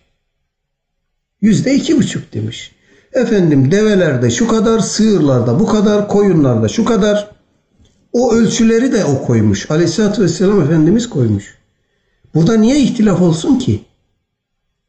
Burada ümmetin icmasının yanılmaz olduğu kabul edilen masum denen imamlarla e, nasıl bir benzerliği olabilir? Ya da kıyas kıyası celi dedim. Yani bir e, Kur'an veya sünnet nassında, bir ayette, bir hadiste bir ifade, bir hüküm yer alır. O hüküm niye yer almıştır? İlleti de yer alır orada. Aynı nassın içinde, ayetin, hadisin içinde. O hükmün niye teşri kılındığı, niye farz kılındığı da yazar. Dolayısıyla illeti bellidir. İlleti üzerinde tartışma yoktur. Efendim, e, dolayısıyla o illetin etki alanına giren başka meseleler de aynı hükme tabi tutulur. Bunda anlaşılmayacak bir şey yok ki. Ee, mesela işte hamr örneğini veriyoruz. Ya da başka örnekler de verilebilir. Eğer e, şarabın haram kılınmasının sebebi Kur'an-ı Kerim'de çok açık net belirtilmişse, illeti daha doğrusu açık net belirtilmişse biz bu illeti alırız, uyuşturucu, uyuşturuculara da tatbik ederiz. Deriz ki burada bir aklı örtme, sarhoş etme durumu var.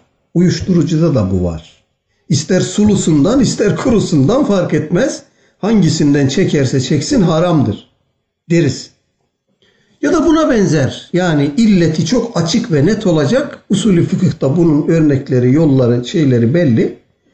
Bunun üzerinde icma edecek. Şimdi ümmet icma etmiş ki uyuşturucu haramdır. Uyuşturucunun hürmeti icmayla sabit. Hakkında Kur'an ayeti yok, sünnetten delil yok. Bu icma e, masum imamların e, masumiyeti gibi midir? Böyle mi diyelim şimdi? Dolayısıyla arkadaşlar azıcık e, bilgisi ve azıcık ahlakı olan bir insanın bu tarz şeyler yap. Bunlar nedir? Bunlar toplumun bilmeyen cahil kesimlerinin ilgisini çekmek için kurulan altı boş, ilmi hiçbir kıymeti olmayan, hatta sahibini utandırmaktan başka bir işe yaramayacak olan yanlış, hatalı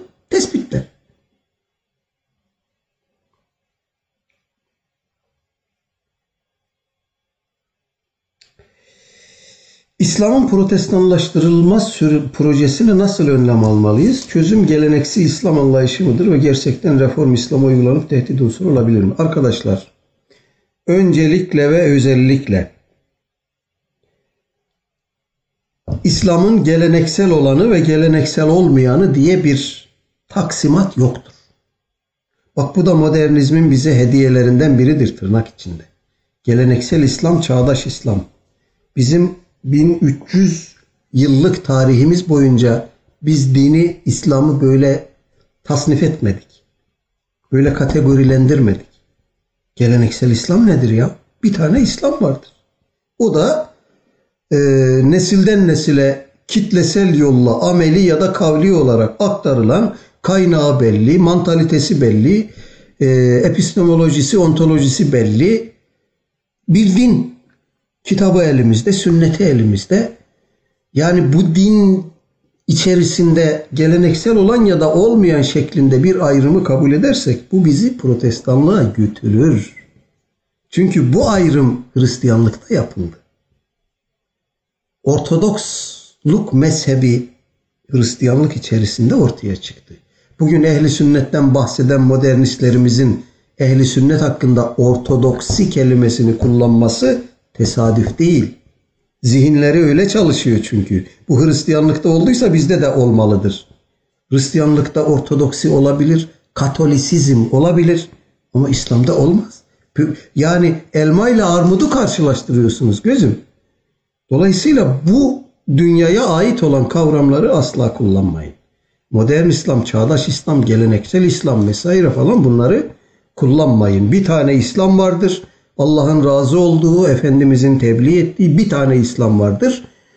Bunun sağına da ya da soluna sapan akımlar vardır. Biz bunlara bid'at akımlar diyoruz.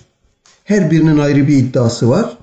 Bu bid'at akımları içerisinde de bid'atı küfre varanlar var. Bid'atı küfre varmayanlar var.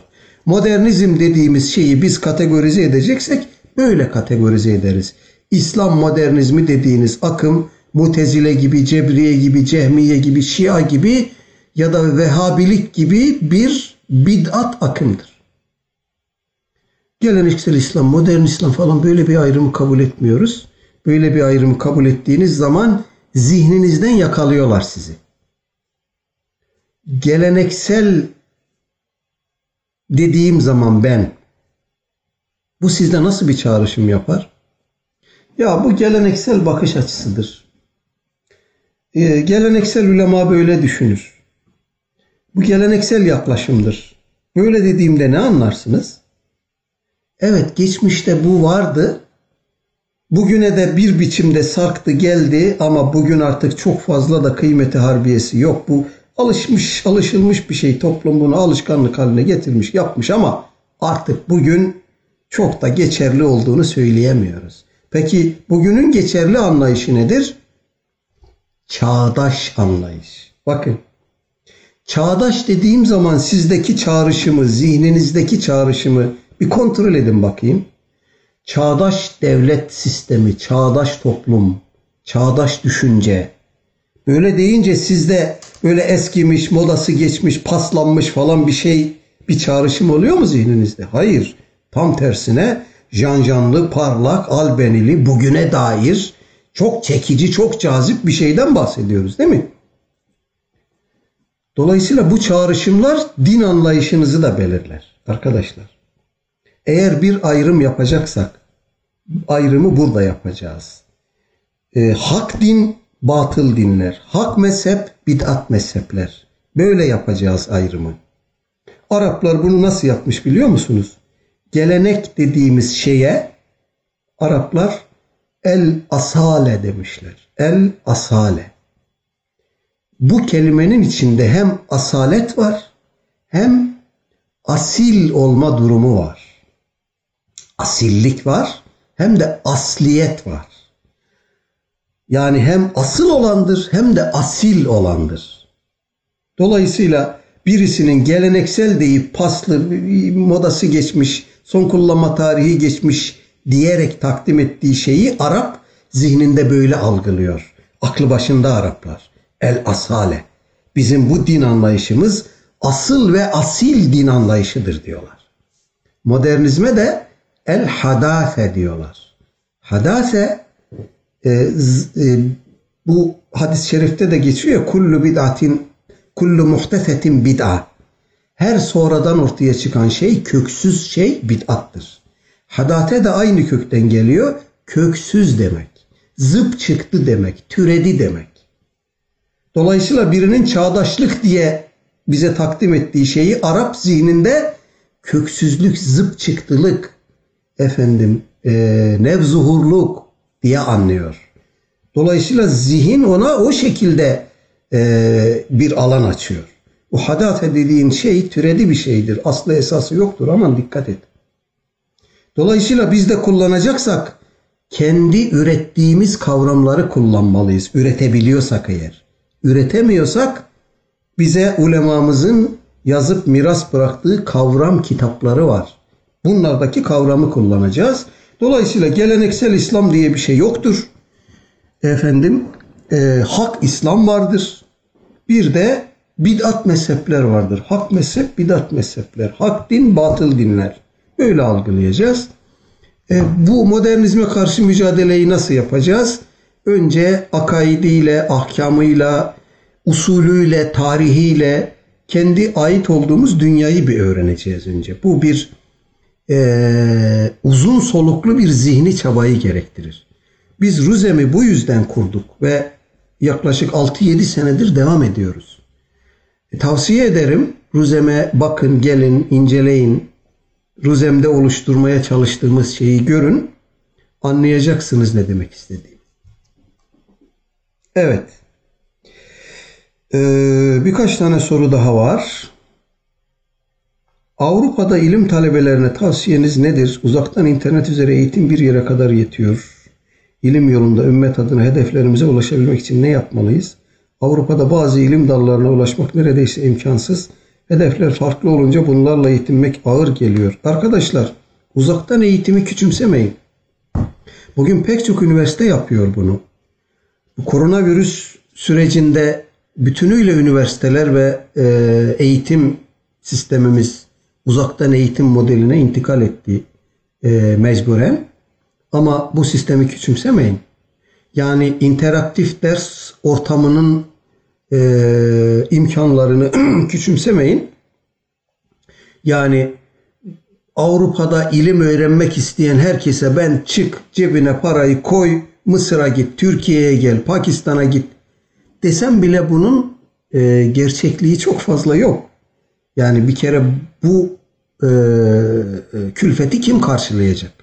Belki gidecek orada 5 sene kalacak, 10 sene kalacak.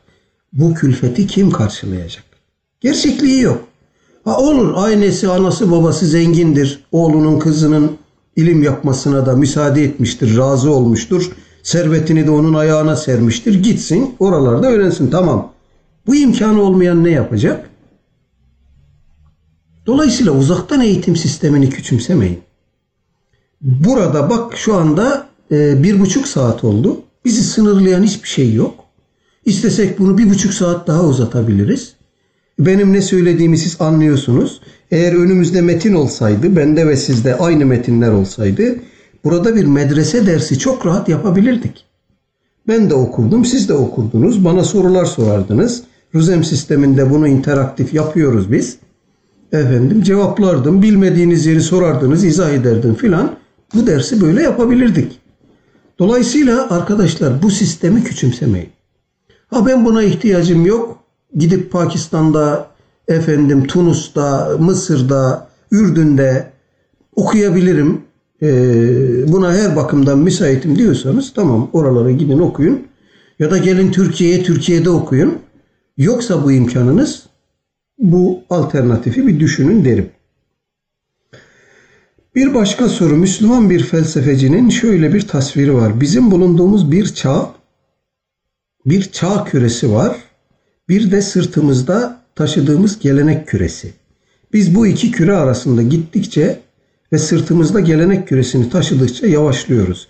Batıdan geri kalma. Aynı şey arkadaşlar. Aynı şey. Batıdan geri kaldık. Kardeşim batıdan geri kaldık derken neyi kastediyorsun sevgili felsefeci hocam? gerilik ilerilik kavramlarının felsefi tartışmasını yaptın mı gözünü seveyim. Bir insan, bir toplum ne yapınca ilerici olur, ne yapınca gerici olur? Yani bir koronavirüs dalgası çıktı arkadaşım. E, marketlerdeki raflar boşaldı. Tuvalet kağıdı için insanlar birbirlerini öldüresiye efendim çekişiyorlar. İlerilik bu mudur yahu? Ben anlamıyorum ya. Sen felsefeciysen önce şu kavramları bir adam gibi otur, tartış. Nedir bu ya? Nasıl bir ileriliktir bu? Teknolojik falan filan şeyleri kastediyorsan sen felsefeci değilsin o zaman.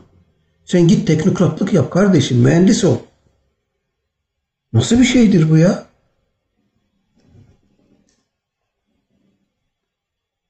Gelenek sırtımızda kamburmuş.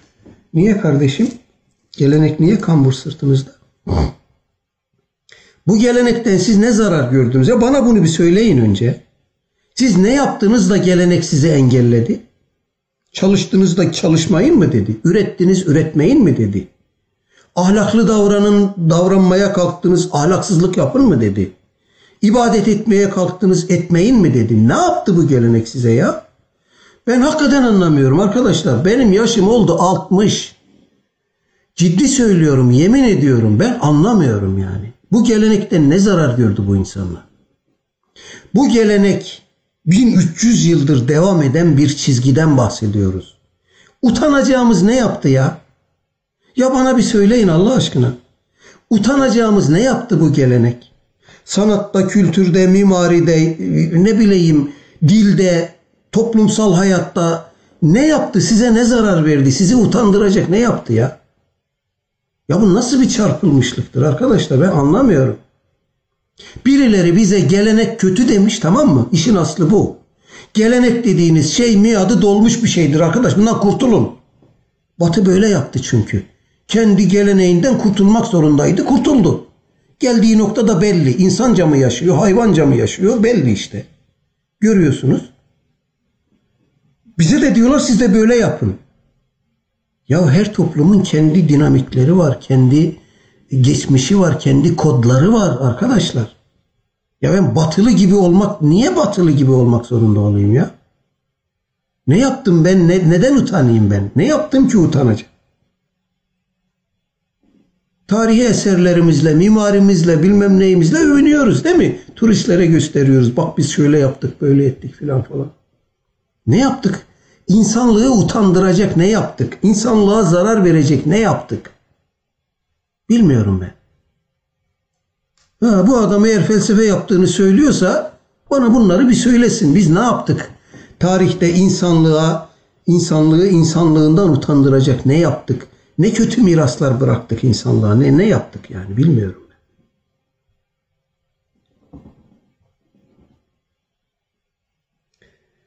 E bu tarz insanların arkadaşlar gelenek dedikleri, gelenek diye kodladıkları Allah'ın dininden kurtulmak gibi bir saplantıları var. Birileri bunları böyle kodlamış. Bundan kurtulun diyorlar. Bu kambur. Bundan kurtulun. Bizim gibi olmak istiyorsanız ilerlemek, gelişmek, kalkınmak filan falan istiyorsanız bu kamburdan kurtulun. Ha biz de diyoruz tamam ya bunlar haklı. Bu kamburdan kurtulmamız lazım biz. Bu arkadaşlar Avrupa Birliği'ne girmek için Türkiye'nin çırpınmasını andırıyor bana. O süreç başından beri yanlış bir süreçti. Ben Deniz kendi adıma, kendi payıma söyleyeyim.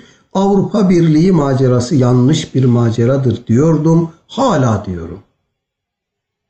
AK Parti 20 yıldan beri aşağı yukarı Türkiye'yi yönetiyor. Çok iyi yönetiyor. Ama bu Avrupa Birliği ile fasılların, müzakerelerin başlaması sürecini düğün bayram diye kutladık. O zamanlar yazdım ben. Milli Gazete'de yazı yazıyordu. Yazdım. Bu doğru bir şey değil. Bu düğün bayram diye yaptığınız bu kutlama doğru bir şey değil. Buradan, bu dünyadan bize fayda yok. Bunlar bizi almaz. Bir şartla alırlar. Tam olarak kendilerine benzersek. Ya da bizim etimizden, sütümüzden, yünümüzden, tüyümüzden istifade edebileceklerine kanaat getirdikleri zaman bizi alırlar. Yoksa almazlar. Almalarını da istemem. Çünkü bunun bize bedelleri olur. Bu bedelleri ödemeye ödemeyi göze almayı doğru bulmam. Bugün geldiğimiz nokta bize ne gösteriyor? İşte İtalyan bir belediye başkanı mıydı? Avrupa Birliği bayrağını indirdi. İtalyan bayrağını astı adam. Makam odasına. Çöküyor, çatır diyor. Dolayısıyla yani bizim şeyimiz de işte kalkınma, ilerleme, e, tutkumuz, ihtirasımız, saplantımız da buna benziyor. Arkadaşlar kalkınan toplumların geldiği nokta belli ya. İnsan insanın kurdudur felsefesiyle geldikleri nokta belli. Birisi orada açlıktan ölse dönüp bakan kimse olmuyor. Belli. Niye kalkınayım ben arkadaş? Niye gel bana bir söyleyin ya.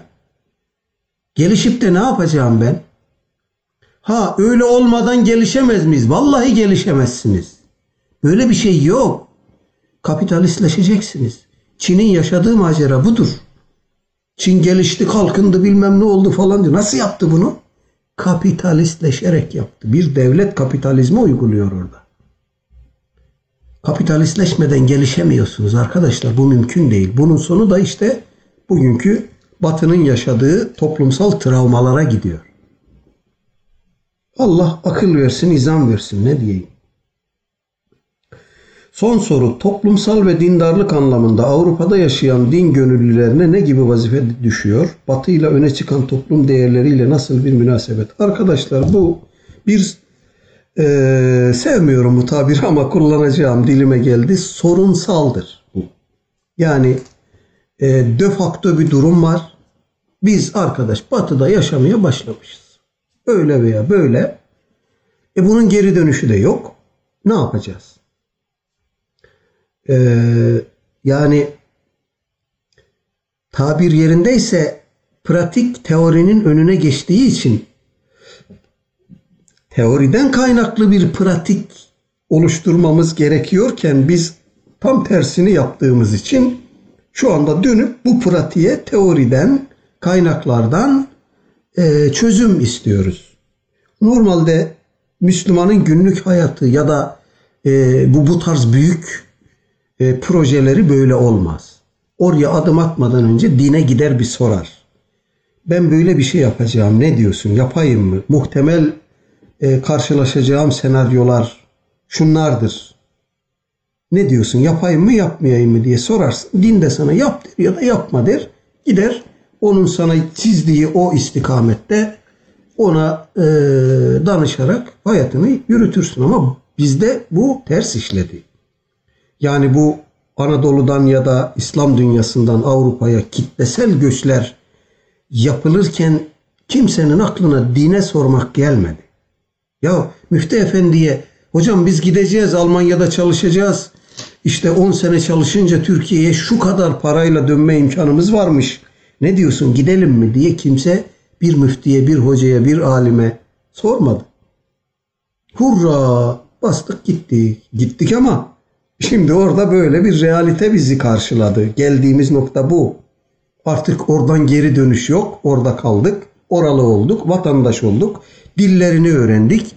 Hele bir de tabii dil meselesi var ki bu yeni nesiller, çocuklar, ilkokul çocukları Türkçe konuşamıyorlar arkadaşlar.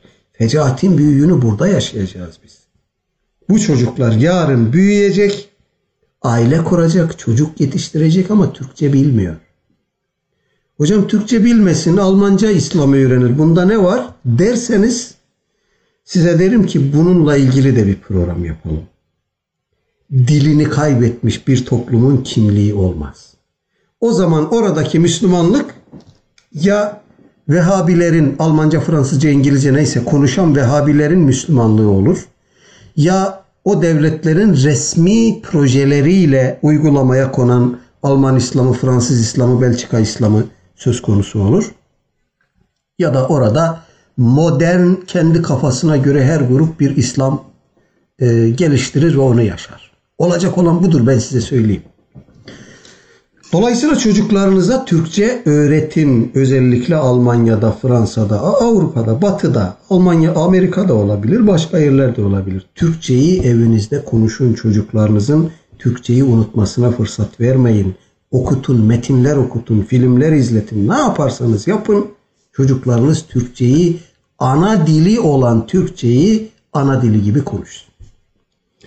Efendim ne gibi görev düşer burada bize? Arkadaşlar bu koronavirüs meselesi aslında bir fırsattır. Yani Avrupa ülkelerinin her biri kendi başlarının derdine düşmüş vaziyette. Böyle bir afallamış durumdalar. Efendim e, ne yapacaklarını da çok iyi planlayamıyorlar. Bir şok durumu var. Böyle bir durumda siz Alman, İngiliz, Fransız neyse yaşadığınız ülkedeki komşunuzla irtibat kurun. Yaşlı insanlarla irtibat kurun. Onların ihtiyaçlarını karşılayın. Belediyelere gidin biz yardım etmek istiyoruz. Ne yapabiliriz? Birlikte nasıl çalışabiliriz deyin. Devletin resmi makamlarına teşkilatlar olarak başvurun.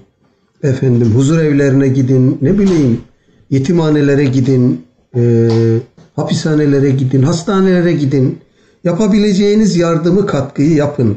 Yani bu süreçte sıkıntı çeken kesimlerle irtibat kurun. Bunu da resmi kanallardan yapın. Yani e, underground bir şey yapmayın. Öyle bir şey yapmanıza zaten orada izin verilmez ama e, yani doğru olmaz. Resmi kanallarla, resmi mercilerle işbirliği halinde yapın. Dolayısıyla o toplumla aranızda bu tarz bir iletişim kanalı oluşturun. Hassas bir dönem. Efendim e, Alman komşuları Alman komşularla ilgilenmiyorken bir Müslüman Türk'ün Alman komşusuyla ilgilenmesi o Almanın zihninde, gönlünde, dünyasında silinmez bir iz bırakır. Etkilenir bundan. Dolayısıyla onlara insanlık götürün, onlara kadir şinaslık götürün, onlara güler yüz götürün, yardım götürün, katkı götürün. Bunu da karşılıksız yaptığınızı söyleyin, vurgulayın. Bizim kültürümüzde karşılıklı bir şey yapmanın bir anlamı olmaz. Biz karşılıksız yaparız deyin. Karşılıksız yapın. Bu arkadaşlar sokaktan çevirip de insanlara saatlerce İslam anlatmaktan çok çok daha etkilidir. Aynı zamanda sizin de bir vazifenizdir yani bunu da söyleyeyim. Önce oradaki Müslüman nüfus kendi aralarında muhtaçlar, sıkıntıda olanlar vesaire varsa onu gidermeli. İkinci planda da oradaki iş arkadaşlarınız, komşularınız ne bileyim tanıdıklarınız bunlarla irtibat kurun. Bunların bir sıkıntısı, sorunu var mı? Bunu sorun. Efendim e, buradan bir irtibat kurmaya çalışın derim. Evet sorular bu kadardı arkadaşlar. Aşağı yukarı 1 saat 50 dakika oldu. Doğrusu ben e, epeyce bir keyif aldım. Allah sizden razı olsun. Umarım siz de beklentilerinizi karşılamışsınızdır. Bu programdan, bu sohbetten beklediğiniz şeyi bulmuşsunuzdur. Cenab-ı Hak izin verirse e, haftaya çarşamba aynı saatte tekrar bu defa e, modernizmin bize ettiklerini din algımız bağlamında yaşadığımız dini tartışmalar bağlamında konuşmayı teklif etmiştim. Kafaya da koydum. Onu yapacağız inşallah. Mustafa kardeşimden de bir itiraz yok. Ee, o zamana kadar Cenab-ı Hakk'a emanet olunuz. Lütfen kendinize dikkat ediniz. Evde kalınız. Sosyal mesafeyi koruyunuz. Ee, arkadaşlar ellerinizi bu dezenfektanlarla çok fazla yıkamanızı tavsiye etmem. Sabun. Sabun. Yani lavaboya abdest almaya gittiğinizde sabun kullanın. Elinizi yüzünü önce bir sabunla yıkayın. Bu çok daha fazla e, koruyucudur. Çünkü arkadaşlar e, bizim cildimizde e, bakteriler var. Efendim faydalı bakteriler var. Bu dezenfektanları çok sık kullandığımızda bu faydalı bakterileri de öldürüyoruz. Yani zararlı bakterilerle savaşan faydalı bakterilere de zarar veriyoruz. Dolayısıyla bu dezenfektanları, bu kimyasalları çok kullanmayın. Doğal sabun kullanın. E, günde beş kere abdest alıyoruz. Beş kere ellerimizi sabunla yıkadık mı Allah'ın izniyle hiçbir şey olmaz. Sosyal mesafeyi koruyalım. E, duayı efendim tevbe istiğfarı, zikru tesbihatı ihmal etmeyelim. E, yardıma muhtaç olanlara yardım edebiliyorsak edelim. E, Cumhurbaşkanımızın başlattığı bu kampanya, dayanışma kampanyasına katkı verebiliyorsak verelim. Az demeyelim, çok demeyelim. En azından ben de bunun bir yerindeyim arkadaş diyebilmiş olmak için 5 liraysa 5 lira, 10 liraysa 10 lira. Arkadaşlar az veren candan verilmiş. Çok veren maldan verilmiş. Çok önemli bir atasözü bu. Az veren yani kendisinde az var. O adam o azı bölüp verdiği zaman candan verir. Ama çok var o adam çok veriyor. Bu adam malından veriyor. Evet onda da bir gönüllülük var ama bundaki fedakarlık onda yok. Bu adamın cebinde 10 lirası vardı. Böldü 5 lirasını verdi. Bunun kasasında 5 milyon lira vardı. 1 milyon lirasını verdi. Evet daha çok verdi ama maldan verdi. Beriki candan verdi. Bir de Aleyhisselatü Vesselam Efendimizin çok e, sarsıcı, çarpıcı ve hayatımda tatbik ettiğim ve doğru olduğunu defalarca defalarca defalarca gördüğüm, gözlediğim, tasdik ettiğim bir şey var. Arkadaşlar sadaka, zekat, infak, tasadduk malı eksiltmiyor, artırıyor. Denemesi bedava. Ve sallallahu ala seyyidina Muhammedin ve ala alihi ve sahbihi ecmain ve alihim velhamdülillahi rabbil alemin. Vesselamu aleyküm ve rahmetullahi ve berekat.